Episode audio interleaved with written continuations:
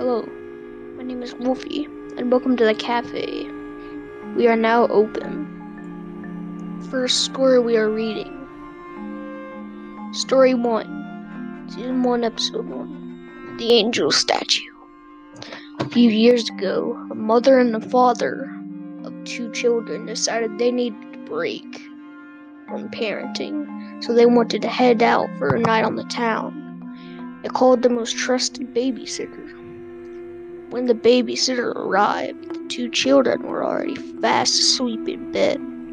So, the sitter just got to sit around and make sure everything was okay in the house and with the children. Later that night, the sitter got bored and went to watch TV. But she couldn't watch it downstairs because they did not have cable downstairs. The parents didn't want their children watching too much garbage, which she figured out meant cartoons. So she called the parents and asked them if she could watch cable in the parents' room. Of course, the parents said it was okay. But the babysitter had one final request.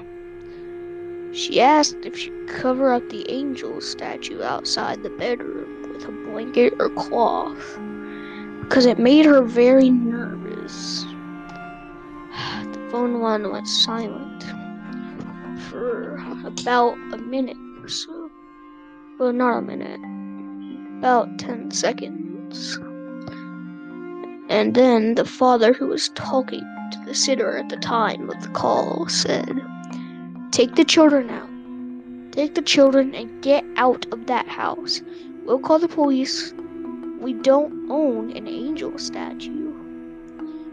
The disturbing part of this whole story is the police found both of the children and the babysitter slumped in pools of their own blood within three minutes of the call. No statue was found that night.